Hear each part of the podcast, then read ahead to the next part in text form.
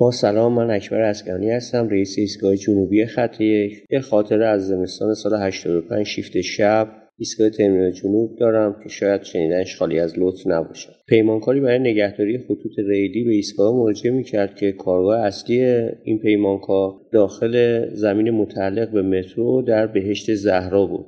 نیمه شب مورد نظر برای مراجعه به ایستگاه ترمینال جنوب جهت کار هوا خیلی سیار سرد بود. سرکارگر مربوطه به پرسن کارگاه اعلام می‌کنه که حرکت کنم و اولین نفر از کارگران که از داخل اتاق استراحت بیرون میاد سرکارگر دیلم فولادی و که خیلی سنگین و مثل یخ بود تو سرما و او میده و میگه با خودت این دیلم رو بیار کارگر ساده چون دیلم سنگین بود و سرد به نفر بعدی میده میگه اینو با خودت بیار. نفر بعدی به بعدی و همینجور این رویه تکرار میشه تا به نفر آخر و 17 نفر که ایشون چون کسی رو پیدا نمی‌کنه که دیلمو بهش بده تصمیم می‌گیره بذارتش کنار دیوار و سوار خودرو شد و حرکت می‌کنن.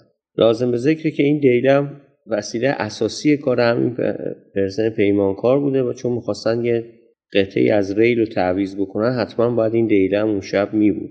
بعد از مراجعه به ایستگاه ترمینال جنوب این جانب به درب ایستگاه مراجعه و قبلا مجوزها به این صورت بود که کاغذی بود و اسامی درش درد شده بود و این جانب شروع کردم اسامی رو کنترل کردن که وارد ایستگاه بشن اولین نفر همین آقای سرکارگر بود وارد میشه کنار من میسته و اسامی رو شروع می‌کنه نشون دادن که داخل ایستگاه بشن اولین نفر از کارگرها که وارد میشه ایشون بهش میگه که دیدم کو اونم با اطمینان میگه که دادم به محسن.